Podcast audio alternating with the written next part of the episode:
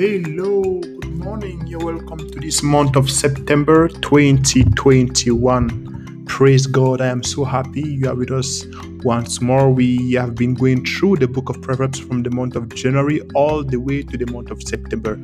I am so happy. From one season, uh, we've been varying to the other. There are seasons where we actually read through the book of Proverbs from start to end. And there are seasons like this one where we actually go through the book of Proverbs, reading one verse per chapter per day, and God speaks to us as we do. I do believe that this is a blessing to you. Praise God. The month of September is called September to Remember. It is a blessed month. I hope and I believe that God, who has been with you throughout the year, will be with you from here up till the end. You are so blessed. Have a great day. Love you. Bye bye.